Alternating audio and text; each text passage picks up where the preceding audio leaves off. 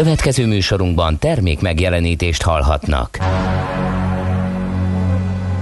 A 90.9 Jazzy bemutatja egy zűrös városban, ahol semmi sem biztos. Csak az adó? Mondom semmi. Ahol a kisbefektetőket senki sem védi meg a tőzsdei kilengésektől, és a sikátorokban leselkedik a kíméletlen hozamgyilkos. Csak négy férfi múlik a közbiztonsága. Hadnagy urak, merre vannak? A mindenre elszánt és korrumpálhatatlan alakulat vigyáz a rendre minden reggel. Ezek az állati nyomozók? Négy férfi egyeset és egy nyalóka. Ács Gábor, Gede Balázs, Kántor Endre és Mihálovics András. Az íróasztal mögül pedig Profit kapitány diktálja a tempót. Humor, emberi sorsok, közönséges bűnözők és pénz, pénz, pénz. Egy különleges ügyosztály. A Gazdasági Muppet Show minden hétköznap reggel a 90.9 Jazzin. De is figyelj, ne csak a bárányok hallgassanak. De miért? Ha nincs pénzed azért, ha megvan, akkor pedig azért. Millás reggeli. Szólunk és védünk. Szép jó reggelt kívánunk, itt vagyunk ismét, egy picivel később a megszokottnál, de hát olyan elképesztően kényelmes fotelok érkeztek a stúdióba, hogy látod Endre, és ezt te most kihagyod, úgyhogy... Ugye, hol- én hol- az itthoni holnap- kényelmes hotelben ülök. Holnap mindenképpen, holnap mindenképpen ki kell, hogy próbáld. Hát szóval ebből úgy nehéz, nehéz belekezdeni, olyan kényelmesen belesüppett az embert. Hú, megkérdeztem, mennyibe került, hát ha otthonra is beújthatok, hát azért annyira nem, de majd meglátjuk, bár az otthoni munkafotelom pótlása is éppen napirenden van, á, á, nem tudom, majd még a műsor végéig ezt kitalálom. Szóval lényeg az Kántor Endre, az egyik mai műsorvezető. Ács Gábor pedig, a, aki a Monty Pythonból jól ismert spanyol inkvizíció áldozata lett, a másik műsorvezető. De miért is? Hát nem emlékszel a sketchre? Hát Hogy volt? először is megbökötték a puha párnával Ó, az igen. időt, aztán hozzátok a kényelmes fotelt, Ja, tényleg. mondta a fő inkvizitor. Úgyhogy téged most jól elkapott, a, akire soha nem számít a spanyol inkvizíció. Na hát okay. köszöntsük a franciákat, mert az események listáján egyrészt nyilván maga a fő évforduló, tehát a francia forradalom kitörésének a napja van, de hogy ehhez kapcsolódóan, hát igen, a rosszalkodást is ö, erre a napra szerették többször is időzíteni, úgyhogy az eseménylistát azt uralja Franciaország, hogyha július 14-ét nézzük meg, hogy mi történt. Akkor, Hát igen, mert 1700 1789, Bastille, erről mindenki emlékszik még tanulmányaiból, ugye ezzel tört ki a francia forradalom a Bastille elfoglalásával. 2002-ben pedig szintén a Bastille-nál ugye volt ez a nemzeti ünnep, amikor Jacques Chirac francia köztársasági elnök ellen merényletet kíséreltek meg, a kísértetlen maradt. Majd 2016-ban eh, Nizzában a nemzeti ünnepen volt a terrortámadás, amire szintén emlékszünk, mert mert erőteljes képek érkeztek arról a terrortámadásról. De nekem a francia forradalomról egy másik emlékem van. Oké, okay, hogy tanultuk, ott voltunk, láttam, sok mindent tudunk róla, de nekem egy izlandi vulkán jut az eszembe. Na, miért is? talán meglepő módon. Nehéz eljutni oda a illetve viszonylag közel van a sziget déli partjához, de már csak terepjáróval, több folyóátkeléssel lehet eljutni oda a Laki nevezetű vulkánig, amelynek uh-huh. a kráteréhez föl is lehet menni, és ennek volt egy elképesztően nagy kitörése néhány évvel korábban, és ez minden útikönyvben benne van, meg ott mindenki emlegeti, hogy az a kitörés mindenképpen hozzájárult a forradalom, a francia forradalom kitöréséhez, és így a világ történelem alakulásához, mert hogy ez okozott olyan elképesztő éhínséget Európában, amely a társadalmi elégedett, elégedetlenséget ö, szította, és ö, óriási feszültségeket okozott, és ez is az egyik talán kevésbé ismert kiváltó oka volt a nagy francia ö, forradalomnak. Akkor volt az, hogy Európában hónapokra elsötétült az ég, nem lehetett látni a napot, nem volt termés, nem tudtak az emberek enni, komoly éhínség alakult ki, és ezt az az izlandi vulkán okozta. ahol Hát valóban egy érdekesség, amiről biztos, hogy nem hallottak sokan. Igen. Köszönöm. Azt mondja, hogy ezen kívül még természetesen vannak nagyon fontos események a mai napra. 89-ben volt, amikor a Fiumei úti sírkertben eltemették Kádár János, talán erre is sokan emlékeznek híradásokból, illetve 2000-ben megnyitott a kapuit a Magyar Vasút Történeti Park Budapesten, és ez Közép-Európa legnagyobb interaktív vasúti múzeuma. Ki más is tudna erről szebben és jobban beszélni, mint Ács Gábor? Szerintem ezt sokan ismerik, úgyhogy ehhez nem tennék eh, hozzá. Nekem a Kádár János temetése és illetve halála az egy emlékezetesebb dolog, talán furcsán hangzik, de akkor voltam életemben először külföldön, meg akkor ültem először repülőn, amikor a világi fisági találkozónak a delegációjába Észak-Koreában jártam, és az egy nagyon-nagyon érdekes időszak volt. Talán már egyszer elmeséltem a itt a műsorban is, és az nagyon-nagyon beívódott. Nálunk már rendszerváltozás volt 89. július eleje tehát, Romániában még nem. És úgy képzeld el, hogy az akkori helyi vezető valóban mindenhol ott volt, és már hasonló rendszer volt, mint most, ugye, amit az unokája üzemeltet. De Kim volt mindenhol, ott volt a megnyitó ünnepségen, és amikor nemzetek közötti kosárlabda meccs volt például, ahol játszottunk, de hát ugye NB-nákból összeválogatott csapat volt, akkor egy több ezres sportcsarnokban játszottunk, ahol minden labda érintésünket fütyülték a kivezényelt észak-koreaiak, és tapsolták a románokat, úgyhogy ez nyilván nem lehet elfelejteni. Az is érdekes volt, hogy nálunk az átmenet az pont úgy volt, hogy a KISZ már megszűnt, az utót szervezette a DEMIS delegálta a nagy részét a, a kiutazóknak, de úgymond független ifjúsági szervezetek is delegálhattak. Én a, sokat túráztam, meg rengeteg túrát vezettem abban az időszakban, és engem a Magyar Természetbarát Szövetség delegált, ahova pályázni lehetett erre, és én így kerültem be. De amikor meghalt Kádár, akkor a egyik vezető, ilyen Demis főnök javasolta, hogy hogy tűzzünk ki fekete szalagot, és ő a fe, egyik fekete polóját vágta föl darabokra, és uh, tűztük ki. Ezért emlékevetes nekem nagyon.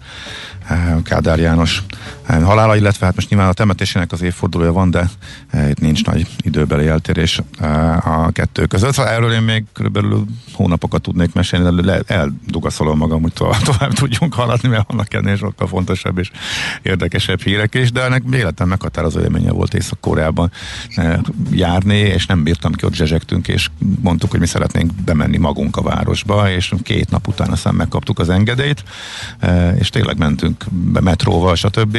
Csak egy idő után föltűnt, hogy ha mi beszállunk egy metróba, akkor két ajtóval mögöttünk mindig ugyanazok az emberek szállnak be, és szállnak ki. Tehát azért kaptunk kísérletet, kicsit azért egy 18 évesen azért... Janus. igen, 18 évesen azért igen, fura volt. Vagy, de... vagy, vagy, hogyha szét akarom oszlatni az összeesküvés elméletedet, ezek az emberek mind ugyanúgy néznek ki az európaiak számára.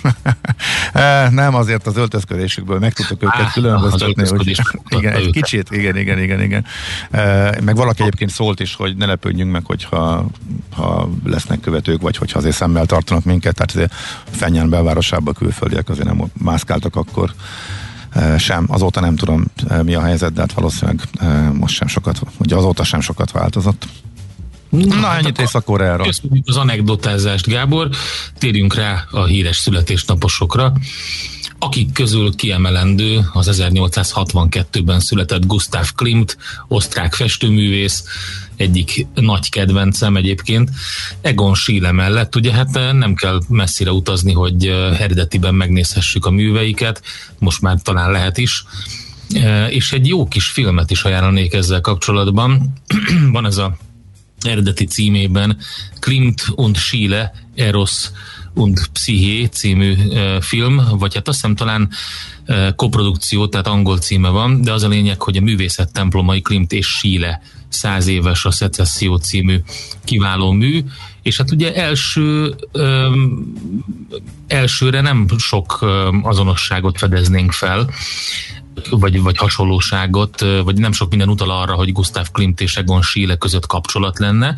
Ugye Klimt a Bécsi elitet aranyozott díszben ábrázolta, archetipikus, szenzualista festő volt, nála pedig hát majdnem három évtizeddel fiatalabb Egon Schiele meg egy ilyen elgyötört egoista, ugye, akinek a műveiből látjuk az emberi test csavaros ábrázolását. Ez viszont sokkolta és megbotránkoztatta a korabeli közönséget. Hát ugye a két férfit mégis egy egy életen át tartó kölcsönös megbecsülés és barátság fűzte egymáshoz. Schiele sokat tanult Klimtől, és ugye elszántan követték egymásnak a, a munkáit, és nyilván a saját művészi elképzeléseiket egészen addig, és ez nagyon érdekes, amíg a, az 1918-as spanyol náthaj járvány mindkettőjük életét ki nem oltotta. Úgyhogy hát ez valamiféle, valamiféle párhuzamot vona egyébként a jelenkorral is ez a dolog, tehát Egon Schiele és Gustav Klimt, akire, akire emlékeztünk, most 1862-ben született ő. Nagyon jó az a dokumentumfilm, érdemes megnézni.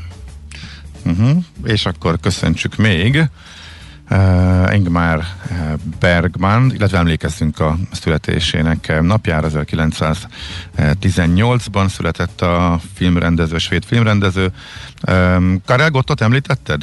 Hát figyelj, a prágai csalogány, a rája. Őt mindig említeni kell. Uh-huh. És uh, Kudlik Júlia. 1939-ben született, ugye, és hát nemrég 2019-ben hunyt el. Uh-huh. Uh, Kudlik Júlia, ő pedig, hát hölgyeknél nem mondunk születési dátumot, ha jól tudom. De hát az biztos, hogy... Ezen, ezen, ezen mindig vitatkozunk. Lényeg az, hogy van ez a bizonyos dal Karel Gottól. Szerintem te szerváltad még a... Ja. Szeretnéd most meghallgatni? Hát figyelj, és küldjük szeretettel Kudlik Júliának? Hát tudom, nem kötném össze, de annyira szórakoztató, hogy és már régen volt, úgyhogy szerintem meg, hát megbocsát, megbocsátja a hallgatók, a hallgatók táborának azon része is, aki ragaszkodik a az egész műsor folyamán a nagyon jazzy kompatibilis zenei felhozatalhoz. Úgyhogy mondasz róla valamit? Vagy, vagy, vagy halljuk és magáért beszél? Szerintem magáért beszél. ja, oké. Okay. Hát nem tudom megunni az a helyzet. Úgy kötelező volt, Gábor. Azért is volt kötelező. Ez a kultúrát terjeszteni a kötelességünk, és mivel tegnap volt az évfordulója annak, hogy a Rolling Stones első koncertjét megtartotta a Marquee Klubban 1962-ben, bár ugye ez a felvétel akkor nem hangzott el. A legtöbb, egyébként pont nagyon érdekes poszttal találkoztam tegnap az évforduló miatt, pont azt esetelte, hogy mi volt a setlist a Marquee Klub koncerten. Hát a legtöbb ugye az ilyen klasszikus bluesokból merített, Wilson Pickett, Elmore James dalok voltak alapvetően. Tényleg? Nem, nem saját szerzemények, de lényeg a lényeg, hogy később jött ugye ez a felvétel is, amit annyira szerettünk a Stones-tól, és hát eh, azt hiszem, hogy Karel Gott is volt fiatal, és, eh, és ő is be tudott vadulni, ezt mm. meg mhm. is mutatta nekünk, és annak ellenére, hogy németül kellett énekelni. Igen. Nézzük gyorsan, amit eh, olvastunk, mi érdekeseket találtunk a lapokban, de előtte, hát két, két gyors jó kívánság ma, ezeket elmondjuk. 21. születésnapja van, Királynak, fiam barátnőnek Isten értesse sokáig írja Tina, aki rengeteg hasznos információt szokott nekünk küldeni az utakról, meg mindennel kapcsolatban, úgyhogy Királynak boldog szülőnapot, mint ahogy ma van gyönyörű kislánya, nem tudjuk a nevét. Na, Kriszta írja, de a kislány nevét nem tudjuk. Ma van gyönyörű kislányom, 13. szülőnapja. Dorogjon hát ez alkalomból a Párizsi tűzijáték, őt is.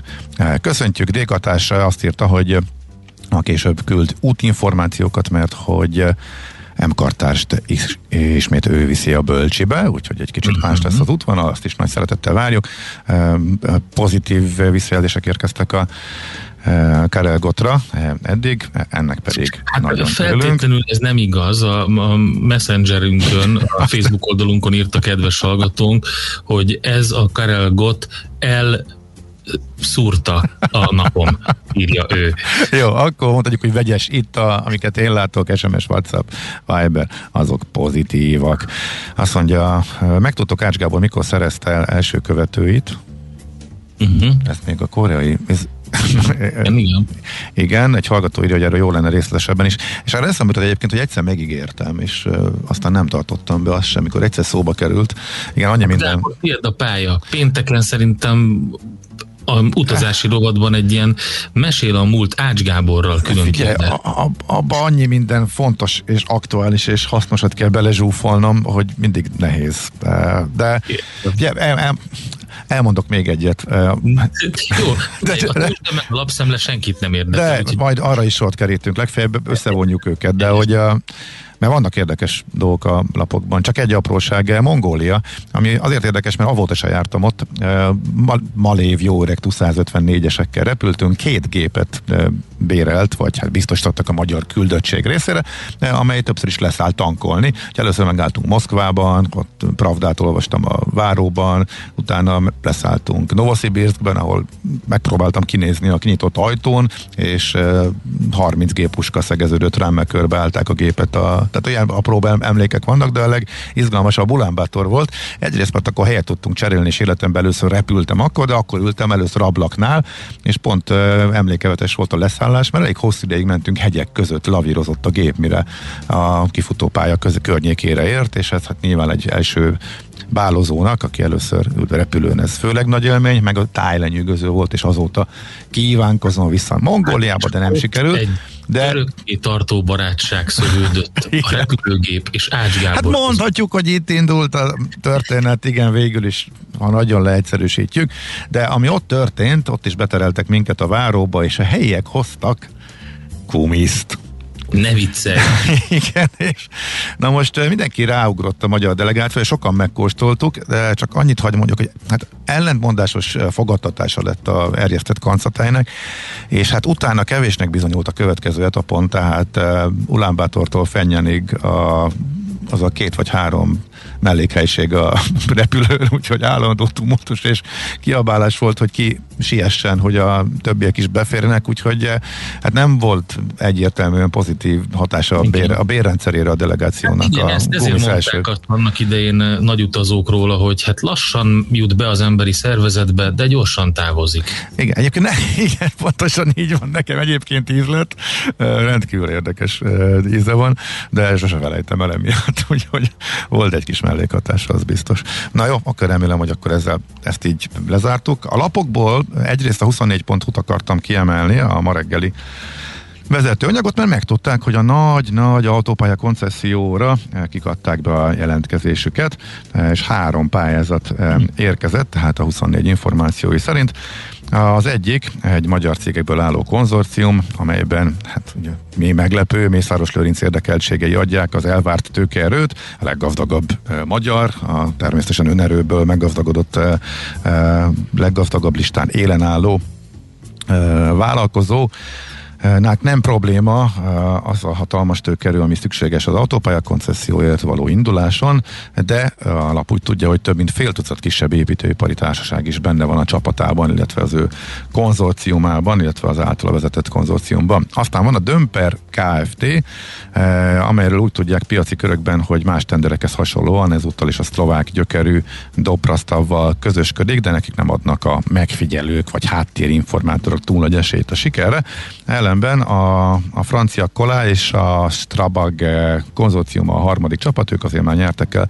Eh, ők érthető, hogy indulnak, mert ők elég jó feltételekkel már, mint eh, az ő szempontjukból jó feltételekkel, a magyar adófizető szempontjából már jóval kevésbé kedvező feltételekkel üzemeltetnek már most is autópályákat, és egész szépen dől hozzájuk a, a lé, úgyhogy a 24 írja a részleteket még erről. Gyorsan akkor mondanám azt, hogy vigyázó szemünket Kubára vessük. Uh-huh. Elképesztő, ugye, amiről beszéltünk, a vasárnap indult tüntetés sorozat hullám, most már haláleset is van, úgyhogy egyre, egyre érdekesebb a helyzet Kubában. Erről azért a nagylapok, a nemzetközi sajtó rendesen cikkezik. A portfólióról két vagy három cikket ajánlok mindenki figyelmébe. Az egyik az a téma, amiről mi is beszéltünk tegnap, szép csendben elhúz mellettünk Európa az oltásokkal. Mit lép erre a kormány?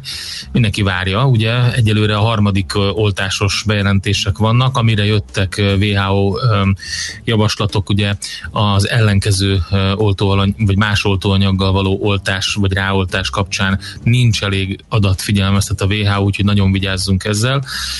Ki és egy fontos info, ugye nem rettentek meg a kavicsbányák, nyoma sincs a hatósági áraknak, a portfólió utána járt az árazásoknak, hogy a kavicsbányákban hogy állnak a az árak itt az építőipari hatósági árazással kapcsolatban, és egy befektetői sztori kifakadt ugye az egyik neves befektető, hogy ez már olyan, mint 1999, épp a második dotcom lufi zajlik, és erről szól egy, egy jó összesítés. A brit Hoxton Ventures egyik partnere borult ki, és, és figyelmeztet arra mindenkit, hogy ezek a rekordok, amik most dőlnek meg, ez kimondottan kimondottan arra hasonlít arra a szitúra, ami 99-ben volt. Uh-huh. Ha már kifakadás, és érdekes története, Váradi József vízzel vezérigazgató bónusza körül áll a bál, a Bécsi szakszervezet, aki ugye folyamatosan harcban áll a Ryanair-rel és dolgozók érdekeit védi, ez mindig egy érdekes szembenállás a uh-huh. szakszervezetek, főleg az ultrafapadosokkal, akik nem tűrik a szakszervezeteket, és igazából kollektív szerződés meg ilyesmiről hallani sem akarnak. Tehát nekik a, a nagyon nagy bér előnyök, illetve a nagyon hatékony működésüknek az egyik alapja eh, az, hogy eh, ilyenekkel nem foglalkoznak és nem ismerik el, a szakszervezetek pedig eh, folyamatosan lázadnak ezen, ami egyébként érthető, mert ez a dolguk. De Váradinak a 100 millió fontos bónusz lehetőség az nagy, olyan szinten kiverte a biztosítékot a Bécsi repülős szakszerzetnél, hogy erről közleményt adtak ki, és küldtelik tele az osztrák sajtót, ami azért irritáló számukra leginkább, mert hogy az éhhalál küszöbére kerültek a dolgozók, mert hogy itt hónapokon keresztül állt a cég, és a dolgozóknak a bére a nagy részt a repült óráktól függ, tehát igazából egy lakás sem lehet kifizetni az alapbérből, legalábbis mondja a szakszervezet. Az valóban, az kétségtelen, azt én is láttam, hogy itt hosszú hónapokon keresztül heti egyetlen egy járatot a, teneri, a Tenerifét üzemeltették a nagy leállás idején, tehát lényegében tényleg semmit nem kaptak a dolgozók, miközben ők nem voltak voltak elbocsátva, és nem is kellett bejelenteni, hogy bármiféle tehát az első elbocsátási hullámhoz képest, ami a válság elején volt, újabb dolgozókat kellett volna kirúgnia a vizernek, de hát lényegében nagyon minimális pénzt kerestek és ezt a kettőt kötötte össze a, a szakszervezet. Azért érdekes egyébként, mert hogy pont tegnap volt a hvg.hu-n egy interjú Váradival, aki megkérdeznek nyilván erről, és ő elmagyarázza, Jól hangzik ez a 100 millió font, de nézzük meg, mi van mögötte, mondja ő. Rögtön olvasom tovább, csak még ide húzni kell egy hmm, nehogy véletlenül ránk induljon a zene, bocsánat, technikai jelleg, ú, igen. Azt mondja, hogy ha megnézem a 100 legnagyobb Londonban listázott vállalat árfolyam teljesítményét, az nagyjából 5% alatt éves szinten. Ez a bónuszprogram 10%-nál indul be, tehát ha kétszer jobban teljesítek, mint a 100 legjobb európai vállalat, még akkor se kapok semmit. Ha valami extrém módon teljesítünk, akkor kapok valamit, de ha ez a 100 millió meg lenne, akkor is azt jelenteni, hogy 10 milliárd fontnyi részvényes értéket kreáltunk, és ennek az egy százaléka jutna tehát a vezérigazgatónak. Ennek inkább az az olvasata, hogy mi nagyon biztosak vagyunk abban, hogy mi ennek a pandémiának egy nagy nyertesei leszünk, és ezzel lényegesen jobb befektetési lehetőséget tudunk kínálni, mint bárki, bárki, bárki más a, az iparágban. Úgyhogy nagyon komoly, tehát nagyon komoly feltételekhez kötötték, és tényleg nagyon-nagyon túl kell teljesíteni Nem, ahhoz, hogy egyáltalán ez, ez van. Ez, ezt lehet így magyarázni. A mhm. másik oldal az az, hogy ha megnézzük azt a 100 millió fontot, és mondjuk, mondjuk felezzük el, csapjuk Nem? ketté. Uh-huh. És a maradékából, hogyha osztogatna egy picit Váradi úr a kiborult embereknek, azért szerintem annak jobb lenne az optikája. Uh-huh. Igen, így együtt pont egy ilyen évben nyilván. Ez, ez, ez egyébként maximálisan érthető, és abszolút nem kirívó. Tehát ennél azért a bankszektorban a profithoz, a profit növekedéshez viszonyítva sokkal-sokkal jobb pénzek forognak például. Az de nem az, hogy, a az, hogy nem jártak ilyen rosszul az alkalmazott. Így van, így van, így van. Ezért, ez, ezért, ezért nem, nem, nem túl jó az optika, ezért egy nagyon érdekes kérdés ez. Amúgy hibás a cikkben a kérdésben, hogy nem 4700 fonton van az árfolyam, hanem 47 fonton, tehát onnan 12 fontra, nem 12 ezerre kell emelkednie, tehát tényleg a két és félszeresére, hogy, hogy ez tényleg aktivizálódjon. Tehát nagyon biztosak benne, hogy ezt a vízer teljesíteni tudja. Úgyhogy ez is egy érdekes kérdés. Úristen, most látom, most kezdjük a tőzsdét? Most. Jó, oké, akkor jöjjön gyorsan. Hol zárt? Hol nyit? Mi a sztori? Mit mutat a csárt? Piacok, árfolyamok, forgalom a világ vezető parketjein és Budapesten. Tősdei helyzetkép következik. Hát elpárolgott a forgalom az adat, adatsoromból, mert megütöttük a 7 órát, amikor nullázódik. Ja, tényleg. Azt el tudom mondani, hogy mi történt. A két, a négy vezető részvény közül kettő emelkedett, kettő esett a Budapesti értéktősdén. Nem volt Nagyobb mértékben az OTP. Uh-huh. 1,8%-kal, aztán a Richter is 1%-kal, viszont a Molnál volt egy 2,2%-os erősödés, ez az, ami kompenzálta ezt az egészet, és 0,2%-kal erősödött a Magyar Telekom, így végül is a Buxnál nem volt olyan komoly helyzet, mint amit külföldön le, le, lehetett látni. És hát a forgalom az nem volt túl nagy, ennek mondom az OTP esése vitte a majdnem 5 milliárd forintot, a MOL kb. 3 milliárddal, a Richter 1,7-1,8 milliárddal járult hozzá a Béthez így lett az, hogy 0,4%-os mínuszban zárt a Bux Index tegnap, de mondom, nem volt, nem volt az olyan nagyon-nagyon nagy esés. Minden esetre nézzük, mi történt New Yorkban.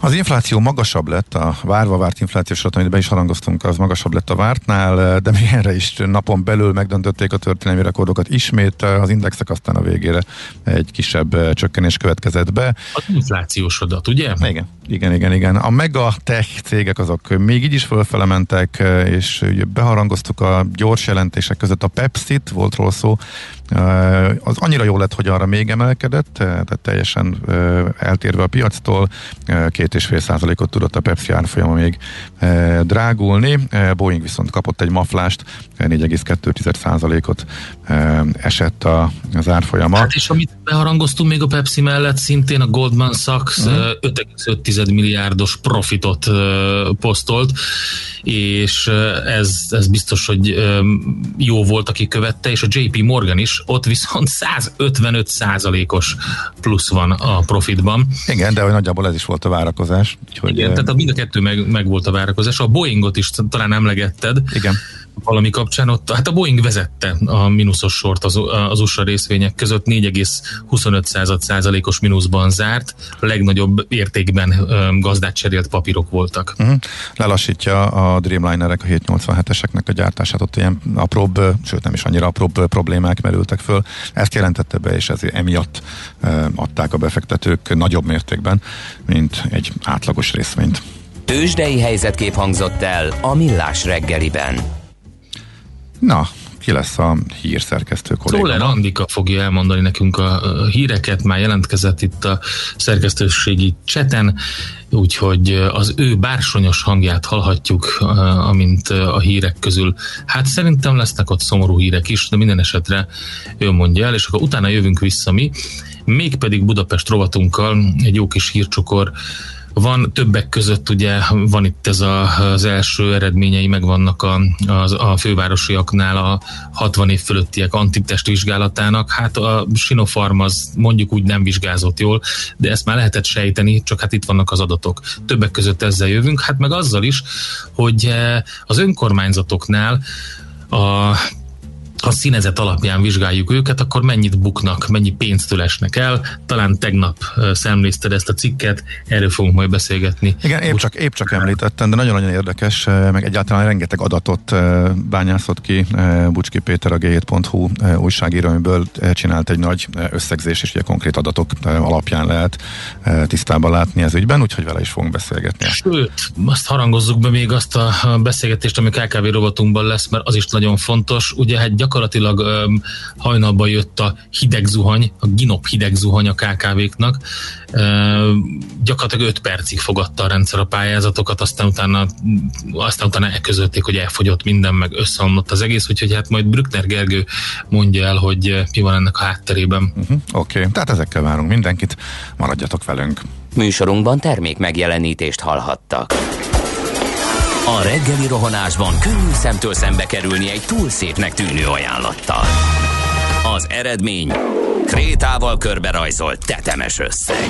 A tethelyen a gazdasági helyszínelők, a ravasz, az agy és két füles csésze és fejvállalakzat.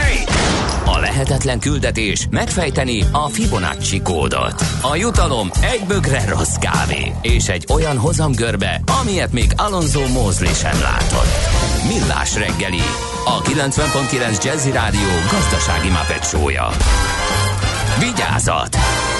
Van rá engedélyünk! Folytatódik a millás reggeli, szép jó reggelt kívánunk, negyed nyolckor továbbra is Kántor Endre.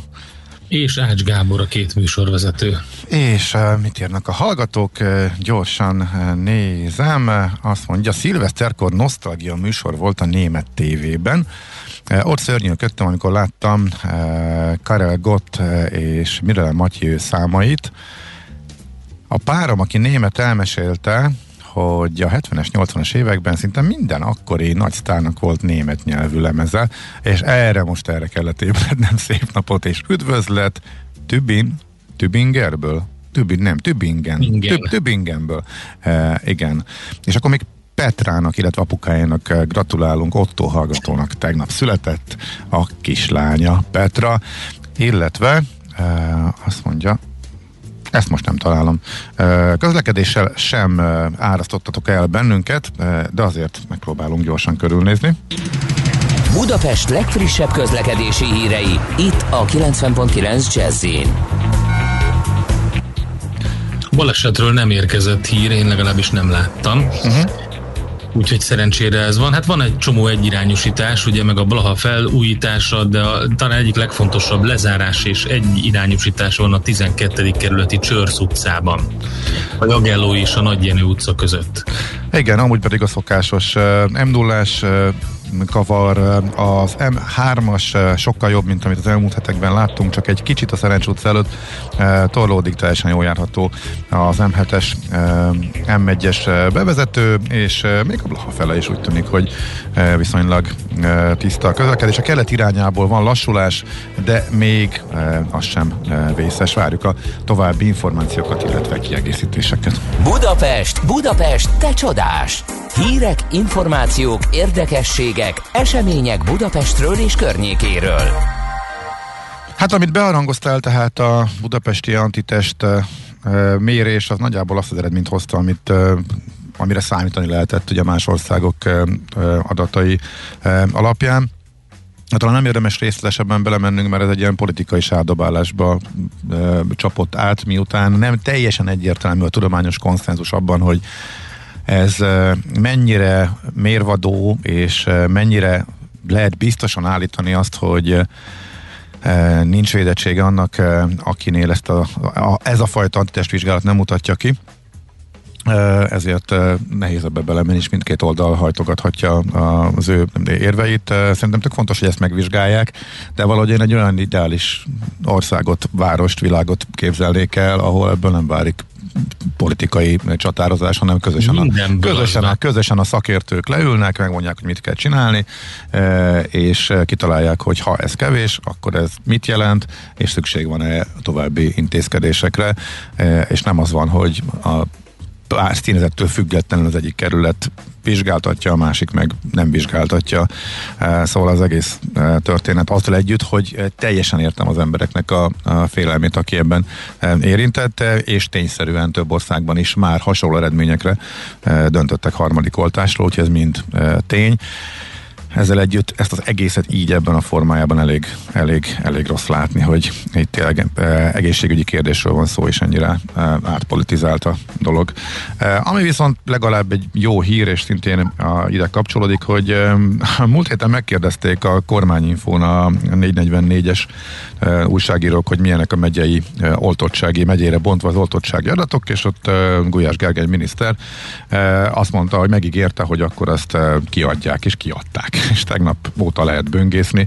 Olyan iszonyatosan nagy eltérés nincsen, illetve hát most annak nevezzük, az, hogy Budapest 60% fölött van, tehát nagyjából 50 és 60 között mozognak Budapesten a legnagyobb, az átoltottság 62 környékén, és a legkisebb 50 alatti az Jász Nagykún, illetve Borsod megye, a többi az e között szóródik, tehát igazából ennyi derült ki, hogy Budapesten döntöttek úgy a legnagyobb arányban az emberek, hogy beadatják maguknak az oltást. És ami még érdekes az az, hogy ugye vártunk valami áttörést a budapesti vendéglátásban a foci EB kapcsán, hát nem hozta meg. Aha, én, én, én, nem vártam, én nem vártam. Örülök, örülök hogy te vártál. Én speciál nem vártam, nem is értem, hogy miért, mi alapján vártunk, de... Vagyok. Mindig optimista vagyok. Aha. Oké, ide szállítottunk szigorú feltételekkel a meccsekre turistákat, akik jöttek és mentek. Most ezen kívül mitől nőtt volna a külföldi Igen. turizmus? Tehát ugye...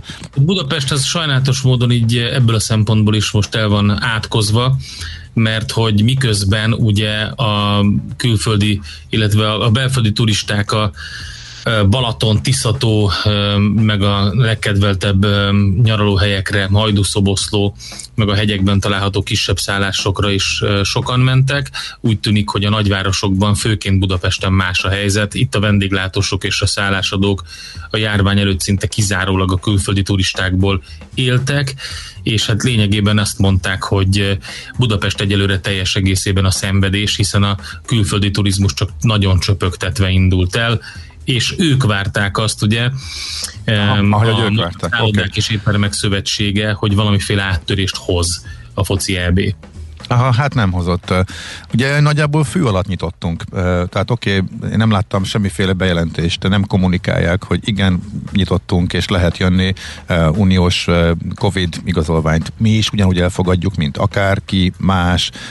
Határok megnyitott, megnyitottak, meg, meg, meg lehet jönni, de ez még nem az, amire megindulnak a turisták, erről azért kevesen tudnak, és amikor rákerestem, hogy egy külföldi mit lát a magyar, ha Magyarországra rákeres beutazási szabályokra, akkor azért még mindig kicsit ellentmond, egymásnak ellentmondó információk vannak, és nem teljesen egyértelműek, így angol nyelven megfogalmazva sem a szabályok. Hát ez nem az, nem ettől fognak tömegesen beindulni, hogy hurrá, akkor lehet jönni Budapestre. Aztán lehet, hogy készül valami háttérben, valami kampány, de erről se sokat tudunk. Úgyhogy erről, erről ennyit tudunk per pillanat csak. Nekünk a Gellért hegy a Himalája. A Millás reggeli fővárossal és környékével foglalkozó robata hangzott el. Folytatódik a millás reggeli, eh, mégpedig azzal a témával, amit szintén beharangoztunk, eh, rengeteg szám röpköd eh, arról, hogy az önkormányzatoknak mennyi bevételét vonták el, mennyire állnak rosszul, és nagyon nehéz tisztán látni. A G7.hu kísérletet tett arra, egészen konkrétan Bucski Péter, hogy konkrét és nagyon pontos számokat találjon, nyerjen ki er-, erről, és összesítse őket, úgyhogy itt van velünk a vonalban, tehát Bucski Péter a G7.hu újságírója annak a cikknek a kapcsán, amely erről szól. Jó reggel, szia! Jó reggel, szervusztok!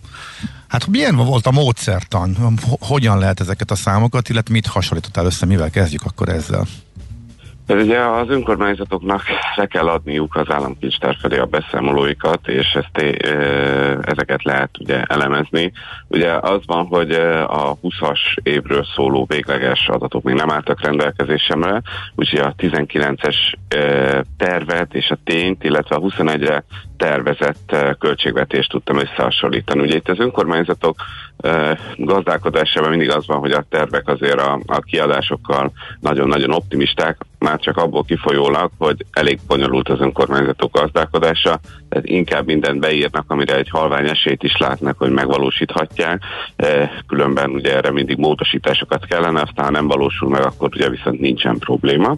Úgyhogy igazság szerint itt azt lehetett megnézni, hogy hogy a tervekben hogyan alakultak, tehát 19-eshez képest hogyan változott. Ugye ezt érdemes tudni, hogy mondjuk a 19-ben az államháztartásnak a, a bevételei 21-ben ahhoz képest mondjuk a tervekben tizedével növekednek, mert ehhez képest az önkormányzatoknál egy, egy 13%-os visszaesés látszik. Mármint a bevétel, bevételekben, a tervezett így bevételekben. Van, így van, úgyhogy ezért ez egy nagyon jelentős dolog ugye azt tudni kell, hogy ezeknél a terveknél, a készítésénél nem lehet tudni, hogy mivel számoltak pontosan, tehát ezt minden egyes önkormányzat, a 3000-nél is több, maga készíti el ugye ezeket a terveket, némelyek kapnak ez mondjuk az államkincstától, főleg a kisebbek segítséget, de a nagyobb önkormányzatok azért maguk készítik.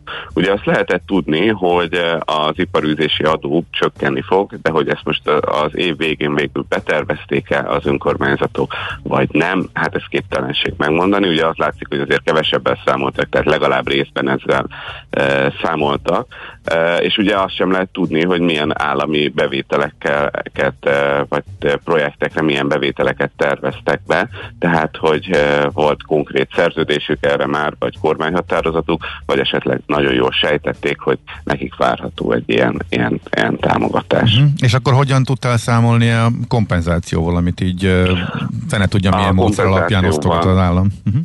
Hát ez az, hogy azzal gyakorlatilag sehogy, ugyanis ugye ezt uh, ugye idén uh, tavasszal kezdték ezeket a kompenzációkat kiosztani, uh, úgyhogy ez gyakorlatilag képtelenség ugye ezt minden településsel, mert van olyan, hogy mondjuk az orvosi ellátás támogatására kerületenként osztogatnak pénzeket. Tehát ez pont azt teszi nehézé a kormányzat, hogy átláthatóvá tegye ezt az egész szektort, és ugye pont az látszik, hogy egyébként nem csak az ellenzék, hanem a fideszes településeknek is elképesztően nehéz tudni, hogy ők mivel számolhatnak. Uh-huh. Az önkormányzatok olyan szinten függő és zsarolható viszonyba kerültek a központi kormányzattal szemben, hogy ilyenre azért még tényleg nem volt példa.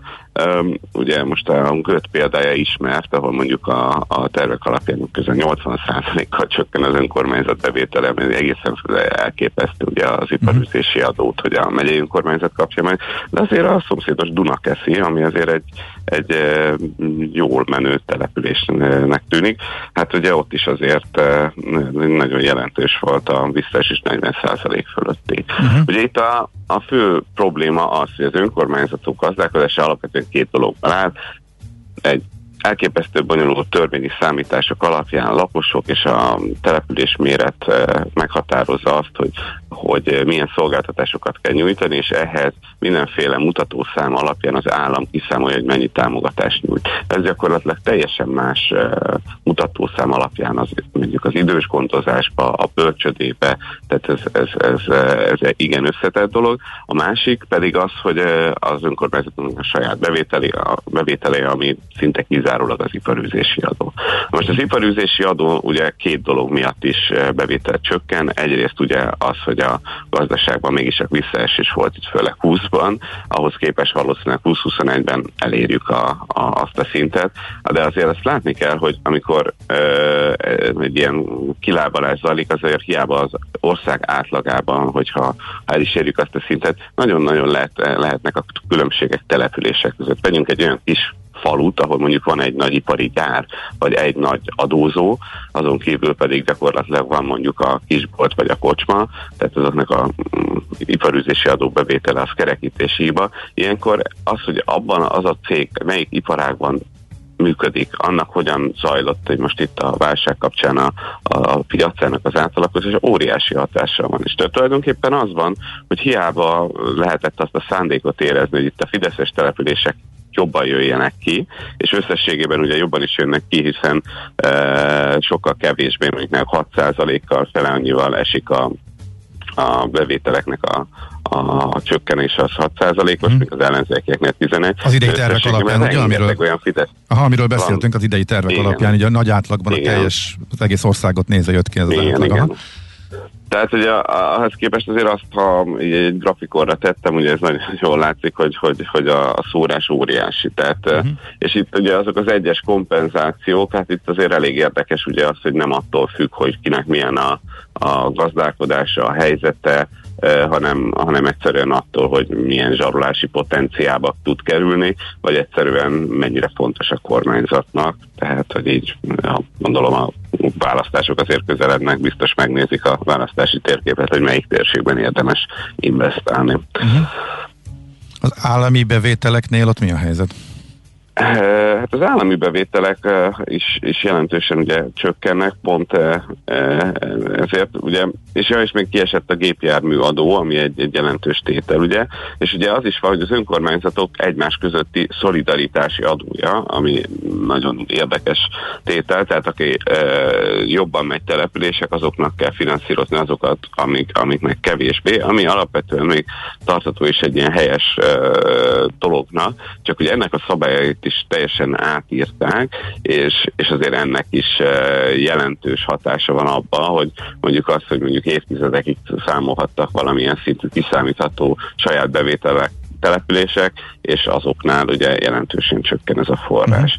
A, a kiad, igen, a kiadást is érdemes megnézni, ugye a kiadási oldala, hogy terveznek.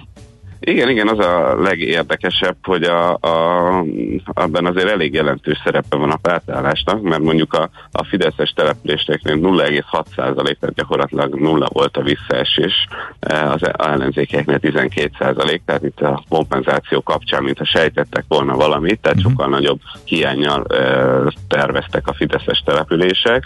E, itt azért érdemes kiemelni, hogy hiányjal is nehéz tervezni egy önkormányzatnak, nem úgy van, hogy ők adósságot csinálnak és vesznek föl hitelt, gyakorlatilag most már ehhez is állami eh, hozzájárulás kell, tehát a kormány engedély nélkül még eladósodni sem tud egy önkormányzat, uh-huh. és hát eh, ami még érdekes volt, hogy a a falvakban, akiknek egyébként 50 milliárd forint kompenzációt ajánlottak föl, ami hát azért kevesebbnek tűnik, mint ami visszaesés ott lesz. E, tehát ott, ott nagyon, nagyon nagy érvágás várható, és a kiadásokban is látszik ez, hogy ott, ott problémák lesznek.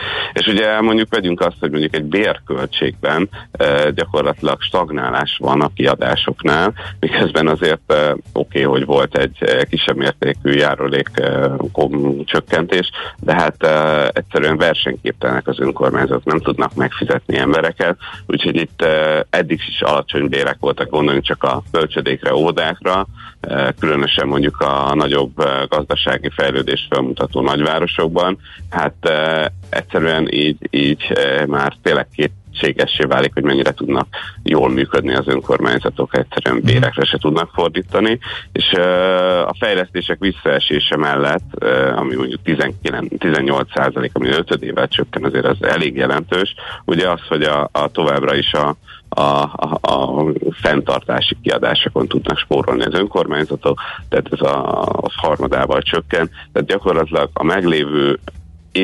infrastruktúra, utak fenntartását nem tudják normálisan elvégezni, ez egy mégis egy olyan eh, keletkező adósság, amit a jövőben valamikor kompenzálni kell, de hát az látszik, hogy az önkormányzat szektor egészen gyakorlatilag ebben a formában fenntarthatatlan működésű. Uh-huh. Uh-huh. Igen, hát nem okay. csak azt egyébként, nyilván azt pótolni kell, amit mondtál az utakkal kapcsolatban, de hogyha körülnézünk a legtöbb településen, akkor az ilyen egyszerű munkákat nem tudják ellátni, mint a közterületeknek a rendszeres kaszálása és a többi. Hát igen, de ugye ez tényleg az van, hogy egy önkormányzat gazdálkodása elképesztően szabályozott, tehát megvannak azok a funkciók, határozva, amiket el kell látniuk. Ebben mondjuk pont ilyen, eh, ami az ember személynek szép, vagy érdekes, vagy, vagy, vagy ami az életminőségét javítja, azért nincsenek meghatározva. De itt kell arra gondolni, hogy akkor majd hogy lesz pénz mondjuk új utcákba, közvilágításra, tehát hogy így e, tényleg eléggé kiélezett, és hogy még egyszer, hogy lesznek olyan települések, akiket ez, ez nem érint nagyon, de lesznek olyanok, akik tényleg egyszerűen fenntarthatatlan lehet a működésük, normális formában persze működhet, és akkor mehetnek állami támogatásokat kérni, aztán vagy kapnak, vagy nem kapnak. Igen, illetve majd akkor meg lesz mondva, hogyha panaszkodnak, hogy hát béna a vezetés, hát nem, jól, nem tudják jól csinálni, és hát elégedetlenek lesznek a lakosok. Hát ő nem viszik ki rendesen a szemetet, meg, a, meg, a, meg a, az újrahasznosítható hulladékot, stb. Tehát,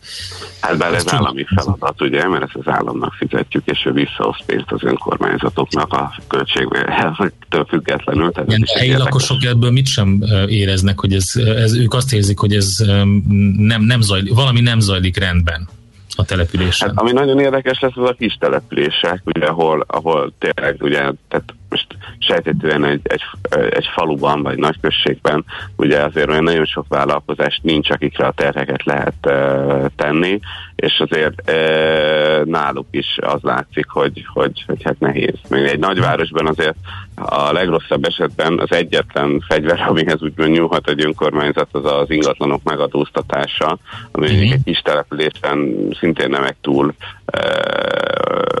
nagy bevételt jelenthet, mhm. hiszen egyszerűen az embereknek, a lakosoknak az adóképesség azért nem túl jelentős mindenhol, de mondjuk egy tehetősebb nagyvárosban mondjuk egy a magasabb értékű ingatlanok megadóztatása, de hát ezért ebből sem érhető el olyan óriási összeg, és mm. itt is meg vannak határozva törvényileg a lehetőségek, tehát tulajdonképpen nagyon más adót nem tud kitalálni az önkormányzat, ugye az idegenforgalom jelentett még sok helyen.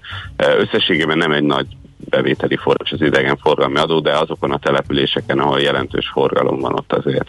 Igen, és ez mondjuk eh, pont Budapestet sújtja jobban, hiszen, hogy arról volt is szó, eh, ugye az idegenforgalom visszaéledése az gyakorlatilag eh, Budapesten kívül zajlik, mert ugye ide inkább a, a külföldi turisták jöttek. Eddig, igen. És, és, ez, igen, és mondjuk ez egyik legnagyobb vesztes itt az önkormányzatok gazdálkodásában mondjuk a belváros, Lipótváros, ami nagyon régóta mondjuk Fideszes vezetésű, hát itt mondjuk e, itt is majdnem 40%-os, ha jól emlékszem a, a visszaesés, ugye ott az idegenforgalomból rengeteg bevétel volt, tehát hogy uh-huh hogy ez, ez, ez, ez, ez például Igen. egy ilyen eset, hogy, uh-huh. hogy ők egy nagyon gazdag önkormányzatnak számoltattak, és most hát ezt kompenzációba se fogják ezt a szintű uh-huh. visszaesést visszakapni. Oké, okay, Péter, nagyon szépen köszönjük, eh, nagyon érdekes volt, és eh, tisztában látunk, köszönjük, hogy kitúrtad ezeket az adatokat, és összesítetted, megírtad. Ajánljuk a cikket egyébként, eh, tegnap jelent meg a két.hu-n, és nagyon érdekesek a infografikák, össz, grafikonok, összegzések, ábrák, úgyhogy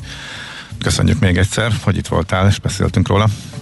Én köszönöm, szervusztok, szép napot! Szia, szia, szép napot! Köszönjük szépen! Bucski Péter volt tehát a vendégünk, a G7.hu újságírója. Most jönnek gyorsan a rövid hírek. Műsorunkban termék megjelenítést hallhattak. Kicsi, közepes, de semmi esetre sem nagy. Nem a méret a lényeg, hanem a vállalkozó szellem. A Millás reggeli KKV hírei következnek. És itt van velünk Brückner Gergely, a telex.hu újságírója. Jó reggel, szia! Jó reggelt, hello! Hát tegnap reggelre kiderült, hogy nem, tizen, hogy is nem 14, hanem 5 perc alatt telt be az a bizonyos pályázat, amelyen 100 milliárd forintért indulhattak a kis és középvállalkozások.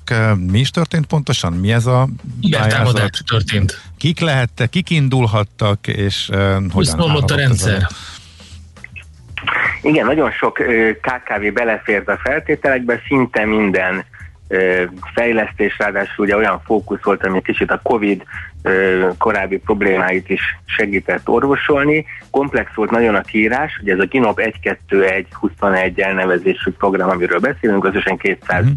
milliárd forint, az első etap az lett 100, és még két 50 milliárdos etap van előttünk, és hát lehetett tudni, hogy nagy érdeklődés lesz, azt vélhetően a rendszer üzemeltetői azért pontosan nem tudták mondjuk egy-két nappal korábban felmérni, hogy mennyire lesz nagy, amikor aztán kvázi mindenki már csak egy gomnyomásra vált, akkor kiderült, hogy hát 4-500 milliárd forint közötti igényt szerettek volna beadni az emberek, elsősorban ugye a pályázatírók, és az volt a, talán a legnagyobb probléma ezzel az egész rendszerrel, hogy keveredett benne a pontozás, és keveredett benne a, a sorrend is számít logika, mert ugye az volt a, a, a szabály, hogy 130 milliárd forint beérkezésénél leállítják, tehát 30%-kal engedik túl igényelni ezt az összeget, addig olyan szempontból számít a a sorrend, hogy ugye aki addig befért, az ben van a programba, aki nem fért be, az nincs benne a programba, és az a bizonyos pontrendszer, ami egyébként elég objektíven, meg elég sokféle szempont alapján lepontozta a pályázatokat, az egyébként fontos, hogy ez már előre látszott a, feltöltési rendszerben, hogy kinek milyen pontja van. Uh-huh. Tehát ugye ilyen szempontból az egy, mondjuk nevezzük úgy, hogy belépési küszöb volt, de ilyen szempontból az is látszott, hogy vannak jobb és rosszabb projektek. Tehát gyakorlatilag ez a pont ez csak az döntött el, hogy ha esetleg a 130 milliárdból nem esik ki 30 milliárd, mondjuk azért, mert nem jogosult a pályázó, vagy valamit szabálytalanul adott meg, akkor ebben a 130-ban felállítson egy sorrendet. Ugye ennek az volt a, a, a baja, hogy egyszerre láthatóvá vált, hogy ezzel a sorrendiséggel jó pályázatok esnek ki, és az fog számítani, hogy ki az, aki ebbe a borzalmas informatikai sűrűsödésbe, kapacitásiányba befér. Mindenki ugye mindent megpróbált, különböző helyszíneken, különböző gépek, új gépek, böngészők, informatikusok ilyenkor tud segíteni, hogy az ő internete gyorsabban működjön, de hát ugye nem azok a pályázatok nyertek, amelyek a legjobbak a magyar gazdaságnak, hanem akik valahogyan át tudtak ebbe a 3-4 perces idősávba jutni ezen a ezen a Jó, hát is, akkor lehet azt mondani, hogy, hogy ha gyorsabbak meg a, azok nyertek, tehát ilyen szempontból volt igazságosság a rendszerben, tehát nyilván azok is pályázhatnak, akiknek mit tudom én, gazdaság szempontjából nem a legjobbak az országnak. Nekem inkább az a problémám, hogy ez most már a csilliomodik olyan rész, amikor azt látjuk, hogy egy, egy valami ilyenre felépített rendszer, aminek a kapacitást és a, a terhet kéne viselnie, az nem tudja ezt viselni, tehát mintha nem gondolkodnának előre azok, akik ezeket megtervezik, hogy gyerekek azért erre elég sokan fognak pályázni. Hát igen, én, én azt gondolom, hogy itt egyértelműen a kiírása a, a hibás, meg ugye értem azt a munkából spóroljunk felkiáltást, hogy nem akarták azért nem, nem olyan nehéz dolog. Tehát képzeljétek el, hogy bement az 5, az 500 milliárd forint a pályázat, bemegy, és akkor ugye egyetlen gombnyomással sorba állítható az, hogy kinek mennyi pontja van. Tehát én azt gondolom, hogy nagyjából azt kellett volna csak ellenőrizni, hogy ha minőség alapján sorba állítunk 500 milliárd forintnyi pályázatot, akkor az első, a legjobb 100 milliárd az, az valóban szabályos és hogyha nem, akkor ugye beengedni. Tehát nem kellett volna mind az 500 milliárd forintnyi pályázatot feltétlenül egyesével kiértékelni, vagy nem tudom nézni. Tehát én azért alapvetően itt most fontosnak érzem azt, hogy ha van egy program, akkor akkor tényleg azok, amik a leginkább munkahelyeket őriznek, meg magyar GDP-t növelnek, nem tudom, mik a legfontosabb gazdaságfejlesztési szempontok, de ugye azok érvényesülnek, és hát ugye én egy futóverseny példáját mondtam, hogy hát általában az jut be az olimpiai döntőbe, aki 10 másodperc alatt futja a 100 métert, és nem az a világ mondjuk 20 másodperc alatt 100 métert futó emberei közül, aki először tud foglalni Tókiói repülőjegyet.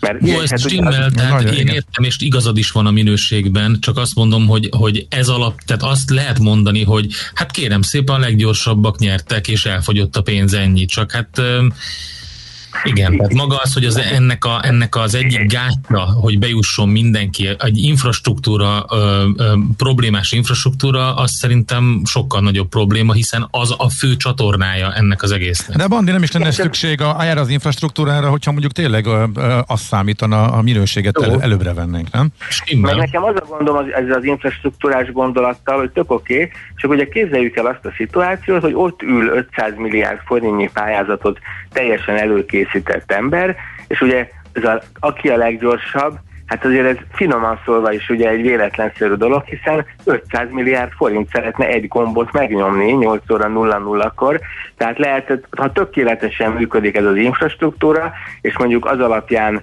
e, sorba rendezi a, a 130 e, milliárd forintot, amit beengednek, hogy 8 óra 000 egykor ugye kinek a legjobb a reflexe, hát valójában azért az is egy furcsa megoldás lett volna, tehát ha nem is akadozott volna a rendszer, nem is fagyott le, tehát nem lett volna, ez nyilván habatortán az informatikai probléma, ahogy egyébként habatortán az, hogy teljesen idióta módon akkor egy karbantartást is időzítettek, tehát gyakorlatilag 8.00-tól egy karbantartás indult, aki fölhívta a, a szoftvert működtetőket, azok mind elmondták, hogy a GINOP pályázat beadását ezt nem érinti. Ettől függetlenül nagyon sokat megzavart, hogy elkezdett reggel 6 óra ugye villogni egy számláló, hogy két óra múlva leáll a rendszer, mindent mentsetek. És 8.00 akkor ugye akkor visszaszámlálás megszűnt, hogy elindul a karbantartás, valójában akkor elindult a, a, a ginopnak a beadása is, de hát lehetett hogy egy óriási érdeklődés lesz.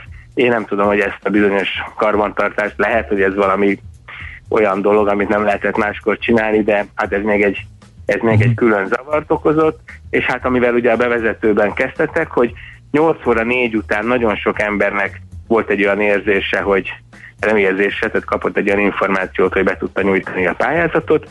Másnap hajnalra ugye kiderült, hogy ez a 8 óra 5 és 8 óra 14 közötti pontosan persze nem tudom hány ember járt így, de az egészen biztos, hogy tömegesen, azok ugye egy, egy már megnyugtatónak tűnő, vagy legalábbis félig megnyugtatónak tűnő helyzet után kaptak egy, egy olyan visszajelzést, hogy bocs, mégsem, te már a felfüggesztés után adtad be, és hát ez aztán végképp. Tehát én ugye tegnap előtt írtam erről először, és amikor tegnap eh, hát hajnalban ez megtörtént, akkor aztán már számol az egész délelőtt ezeket a leveleket válaszoltam meg, mert mindenki elküldte a képernyő felületeit, és hát akkor már teljes volt a káosz. Uh-huh. Ez most Gergely Timmel, amit mondasz, tehát tényleg érthetetlen az, hogy miért nem az van, hogy mondjuk be lehet nyújtani egy ilyen, mondjuk ez az összeg azért mondjuk azt, hogy, hogy akár mondjuk legyen egy kétnapos be, benyújtási határidő. Mindenki szépen benyújtja, és utána egy informatikai rendszer pontszám alatt listázza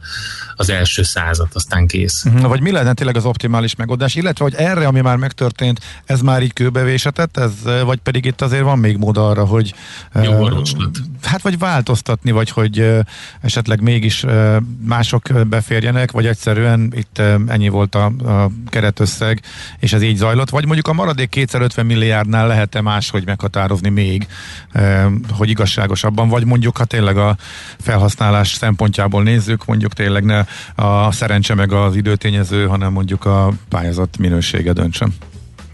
Hát a kormányzat oldaláról ugye ez egy hihetetlen öngól, mert ugye képzeljük el azt a helyzetet, hogy mondjuk uniós forrásból, de láthatóan ugye a KKV-ken segíteni szeretne egy kormány, pénzt oszt, és ebből egy olyan reputációs veszteség és egy olyan düh és felháborodás ö, jön, ami, ami ugye teljesen máshogyan hat. Ez, ez sokakat zavar a kormányzat oldalán. Abban én egészen biztos vagyok, hogy a maradék kettőnél valamit kitalálnak, mert ugye senki nem akarja még egyszer ezt a, ezt a düh cunamit, meg ezt a, ezt a kellemetlen visszajelzést átélni.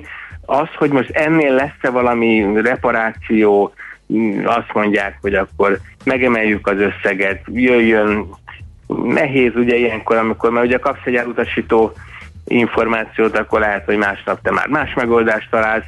Elvileg ugye nem lenne kizárt valamilyen módon, ugye az általam is javasolt, hogy mond, előbb mondott módszerrel beengedni, hát akkor ugye meg, megint ott van az a probléma, hogy aki mondjuk most bekerült egy gyengébb pályázattal, de megkavarják, és akkor egy hét múlva mégis mindenkit beengednek, és aztán kidobják az övét, mert minőségében nem volt olyan jó, pedig 8 óra egykor beadta. Szóval mindegyikben ugye most már, tehát ez egy rosszul megtervezett dolog, és mindenben van ö, kockázat, meg lehet reputációveszteség. Ennél az esetnél azt láttam, hogy hát most ez nyilván kicsit már személyes, de hogy még az érintett intézményekben dolgozók is ezen eléggé kiakadtak. Mm. Vagy legalábbis volt, volt, akivel tudtam beszélni, és ez, ez, ez most mindenki érzi, hogy ez most nagyon el lett rontva, és nem is nagyon értik, hogy, vagy legalábbis én azt tapasztaltam, hogy hát kicsit dobálják is a forró krumplit, hogy uh-huh. Itt egy... a hibája volt, de nem tudom, tehát biztos, hogy van a minisztériumokban ennek valamilyen kiértékelése, hát ha én ennyi levelet kaptam, és ilyenkor mindenki, nem tudom, Brüsszelhez ide-oda fordul, vannak, akik összefoglalókat írtak már, van, aki feljelentést tett, már olyan levélíró is van, aki nem azt hiszem bejelentést tett valami büntetőhatóságnál mondván, hogy hát neki zavaros az, hogy ez a rendszer, ez hogy működött, hogy nyúltak bele, úgyhogy nagyon felháborodtak az emberek. Nem, nem hiszem, hogy ez így maradna a következő két körben, de semmi, erről semmi info nincs. Uh-huh.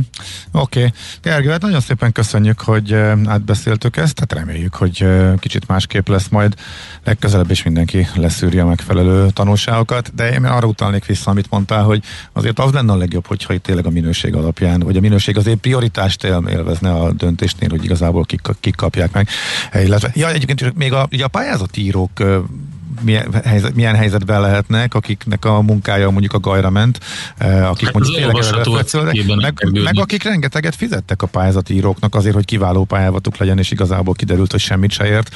Ez is egy olyan tüske, amit, ami ugye nehéz átlendülni a igen, mind a két oldalon nehéz, ugye nagyon sok pályázatíró sikerdíjért dolgozik, tehát ugye az, aki egy uh-huh. gombot nem tudott megnyomni, az lehet, hogy előtte azért nem tudom, három-négy hétig éjjel-nappal ezen dolgozott, az egy uh-huh. kemény érzés lehet, de nyilván ugyanez a vállalkozó oldaláról, tehát azért azt többen elmesélték, vállalkozókkal is beszéltem, akik el volt, aki nagyon bízott benne, volt, aki aztán utólag elmondta nekem, hogy hát túl nagy fába vágta volna, vagy nagy fába vágta volna a fejszét, úgyhogy vegyes érzések vannak benne, lehet, hogy az se baj, hogyha úgy fog tovább a vállalkozással lassabban fejlődni, ahogy ahogy azt korábban tervezte, kicsit ő maga is megijedt, hogy nem tudom, igényelt több, több mint 100 millió forintot, uh-huh. de hát ugye a legtöbben azért ebben nagyon sok munkát tettek bele, és emiatt inkább a keserűség dominált, mert hát olyan vállalatvezető sincs, aki ezt teljesen át tudja adni a nem igen. tudom, pályázatírónak, hát ez egy igen. közös munka. Igen, igen, igen. Bennünk meg azért van keserűség, mert nem tudhatjuk, hogy a legjobb helyre mentek a pénzek, illetve erősen gyaníthatjuk, hogy nem feltétlen. Oké, okay, Gerga, nagyon szépen köszönjük, szép napot, jó munkát neked is. Nektek is, sziasztok! Szia, szia! Brückner Gergő, a Telex.hu újságírója töltött az elmúlt két napját azzal, hogy nyomozta, hogy mi is történt pont itt, pontosan ezzel ennek a Ginop pályázatnak a beadásával kapcsolatban, illetve beszélgetett, meg hallgatta sok-sok panaszosnak a, az észrevételeit, de azért remélem, hogy előre mutatóak is voltunk, hogy jó lenne, meg talán arról is beszéltünk, hogy milyen irányba lenne jó, hogyha haladnának ezek a pályázatok a következő etapok során, amikor megnyitják a további összegekre a pályázat lehetőségét. Na, jönnek a hírek, utána folytatjuk, tehát Szoller következik.